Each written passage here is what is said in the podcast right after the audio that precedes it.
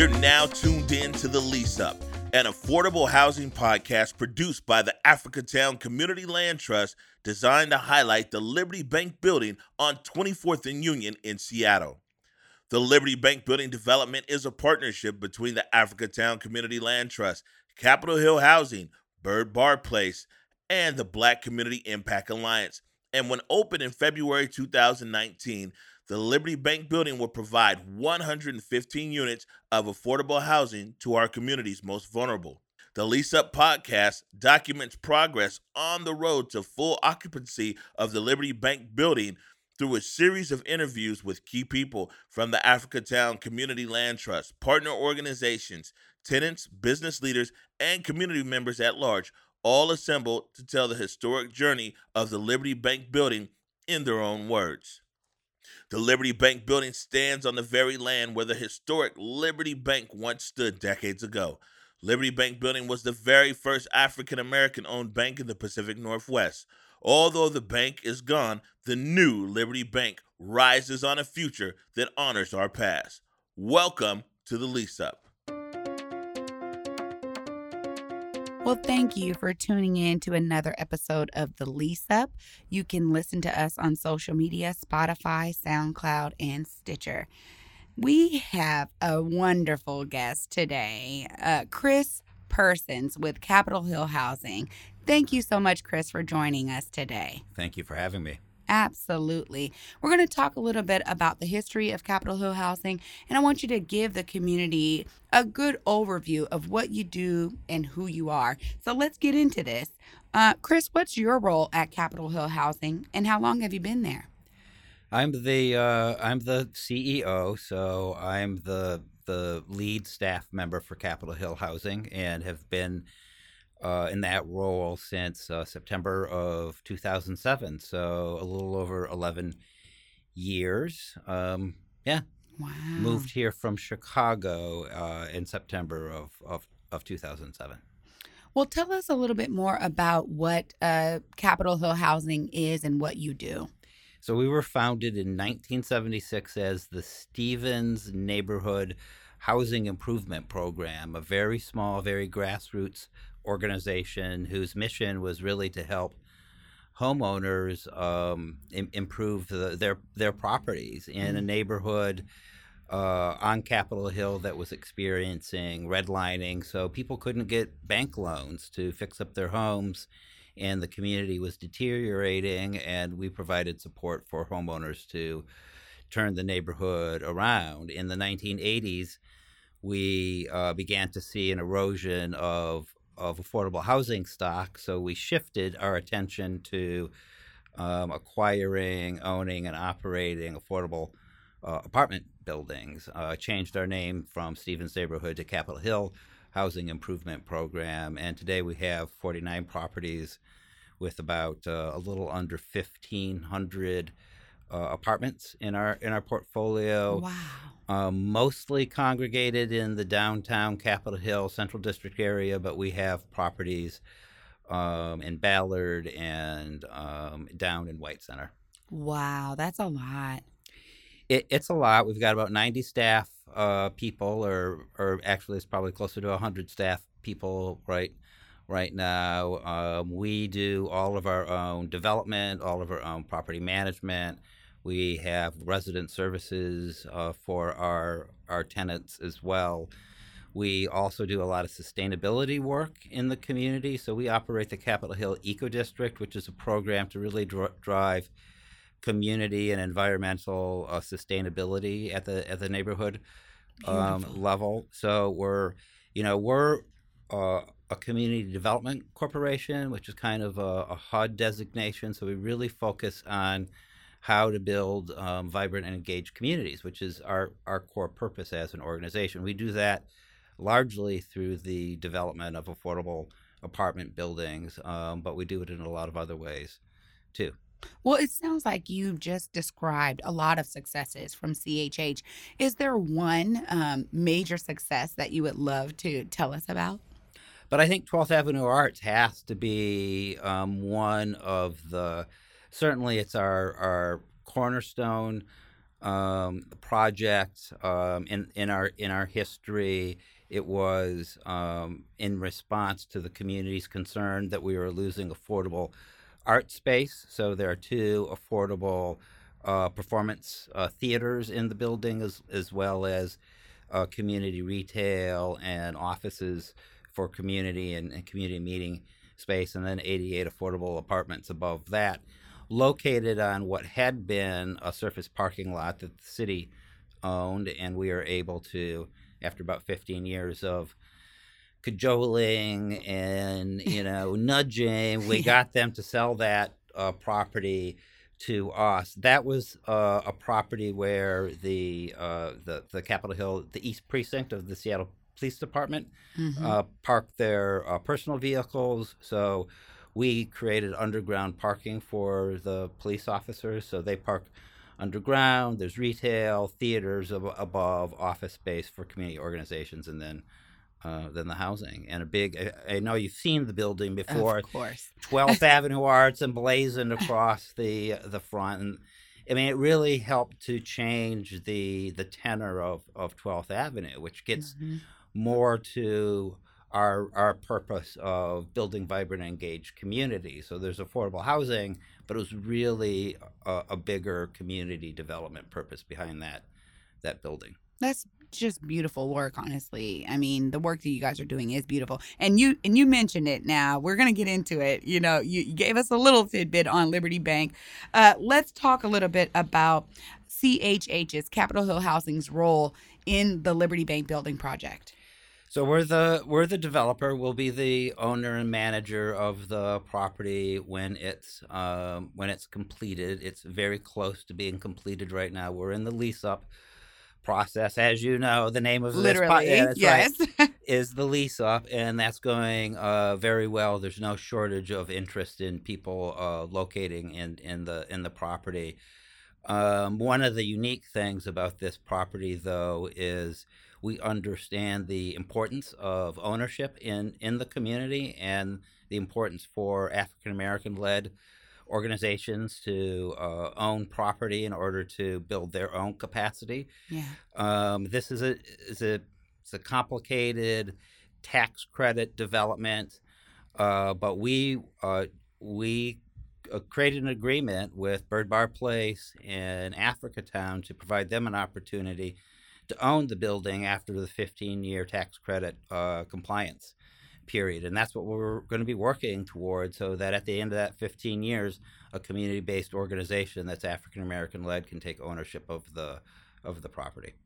Well, uh, that's amazing, honestly, because those partnerships are really what helps to stabilize our community, as you said. Now, my question to you is how did CHH actually become involved in the project of Liberty Bank? So, uh, Key Bank was operating and had been operating a bank there since the 1990s. And um, we have a relationship with Key Bank as they're the investor and lender in a number of our projects and also hold uh, a number of our deposits. And when they decided that they wanted to close that um, branch and shift that work over to their 15th Avenue uh, branch, they called us directly and said, "Hey, would you be interested in, in acquiring uh, the parcel?" And at, at, that time, I mean, you know, I'm not originally from um, Seattle. I had no, I didn't know the the history at that mm. point in time. And they came and said, "We would like to sell this to you at our book value, which um, ends up being less than than market value." We were like, "Well, this is this is great," and um, we we came to understand the history shortly thereafter, and um, we had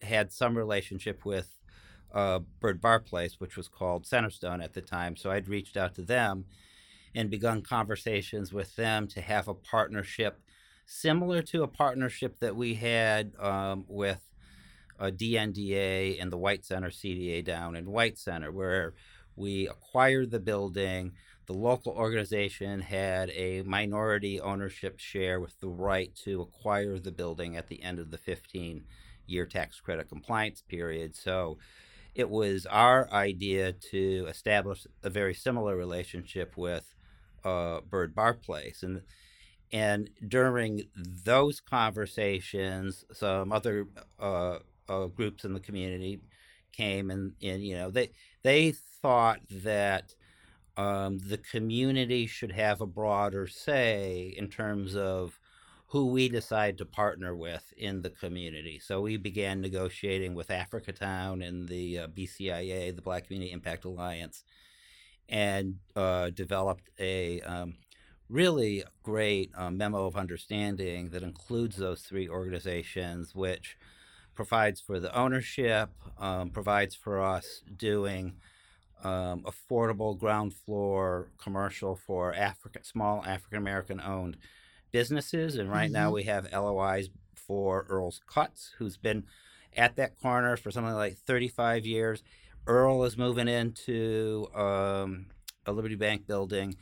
And then uh, we have a signed LOI with that Brown Girl Cooks. It's Kristi Brown. Mm-hmm. They've got a, an amazing concept for a restaurant right at that corner. Uh, so they're moving um, there. And if, if, you've ever eaten uh, that Girl Cooks food, it's fantastic. They've been operating a, a catering business for a, a, long time. They're very well known. So we're yeah. very, very excited, and we're in negotiations with a, a third small African American owned uh, business. We don't have a signed LOI, so I can't really speak about that right mm-hmm. now. But that was another e- element of the MOU. Um, and and there were some elements around how we focus the marketing on the building so that people who have been displaced from the community or who are at risk of being displaced and those individuals who would um, have been least likely to uh, try to get housing there could be um, um, marketed marketed to in a priority way. And um, when we opened up the telephone line on November 1st, as you know, we got so many calls right at nine o'clock that it crashed the, the, the phone um, system, and the phone company took full responsibility for that because we had it all worked out and we did all of the testing, and then there was just so many calls right at that time. So many calls. Um, but we uh, created a process. We called everybody back who uh, left their phone number or left a message, and um, we're in the process of, of the lease up right right now. We're not going to have any problem filling that building with folks that have. You know, when you look at the history of the Central District in the 1960s and 70s, when 70% of the population was African American, and now it's I don't know, so something like 12%. Yeah. So there's been a, you know, thousands of people have been displaced and the interest of people to, to move back to the community is really, really, um, it's real. It's, um, it's passionate and it's something that we as an organization uh, believe should be facilitated. Well, I mean, with that, I, I feel like, you know, Capitol Hill Housing is – uh, setting a, a, new standard almost for, especially for the Central District. For a while there, community members really felt like it was a land grab, almost like, hey, you know, nobody cares about these spaces. And so a lot of people that were outside of the community were coming in and, and saying, well, let's take advantage of these opportunities. I feel like Capitol Hill Housing is doing this differently. Can you explain why? Like, why are you guys taking a different approach? Well, we're a mission-based organization, and that's it's what we do. Um, but I don't, you know, it's not like we came in on on our white horse to save the day. Right. I mean, we're we're here to create housing for people, and um, Africatown, uh, Byrd Barr Place, the BCIA. We had some, um, you know, they really helped us move Liberty Bank to um, to a degree where it really maximizes the the uh, empowerment of the African American community, yeah. and it's it's we share that that value, but it, this is a community led process. One of the learnings for our organization over the last six years when we first started this uh, project is in, in in our evolution is how we really work in community in a way where we we um, set back and community leads, and we follow community but bring the assets that we have to, to bear and the expertise that we have to bear to support the community and the community's vision. It's not us coming in and going, "Hey, this is what we think is best for the community." Right. It's it's us saying, "If you want us, here's here we are. We can help. Tell us what you want us to do." That's beautiful, Chris. I really appreciate that because the community folks, uh, that's what I think has been missing for a long time. So I'm I'm really thankful that you guys are doing that. Uh, you know, in this regard, what is the kind of feedback that you're hearing from the industry? Uh, you know, I'm wondering how unique is this relationship that CHH has built with these community partners? It, it's pretty unique. It's not unheard of in organizations like ours. Uh, CDCs, community development corporations throughout the country do this kind of work. Um, but I think the depth of partnership, particularly in Seattle, is new, and not all affordable housing developers do this kind of work. Mm-hmm. I think the city is really looking at what we're doing as very closely as a as a model, um, and uh, you know what I like to say. So 12th Avenue Arts, we won this pretty prestigious award that you know I don't like to brag about, but I'm going to. Um, it's the Urban Land Institute Global Award for uh, Excellence, and Mm. um, and I think Liberty Bank Building is going to be the next winner of that of that award. And and you know, it's a beautiful building. The artwork in the in the building, we have to talk about. You know, the artwork from nine different artists is phenomenal. The mural, the Al Doggett mural on the on the you know in the front of the building Yeah. is just it's beautiful. It just sets the tone of the property. So not only is the is the is the building beautiful, but the the purpose and the mission of and the work in the community is, is pretty pretty unique. And and and the architects and again this a lot of this thinking led by the community um, did things like we preserved the vault door from the bank, and that's going to be Mm. mounted inside the building. We've preserved a lot of the bricks from the original um, Liberty Bank building, so those have been incorporated into the facade of the building. The safety deposit box covers will be implanted someplace on the facade of the building. So we really did a lot. Oh, and we resurrected the Liberty Bank building logo, and that will go on the outside of the building.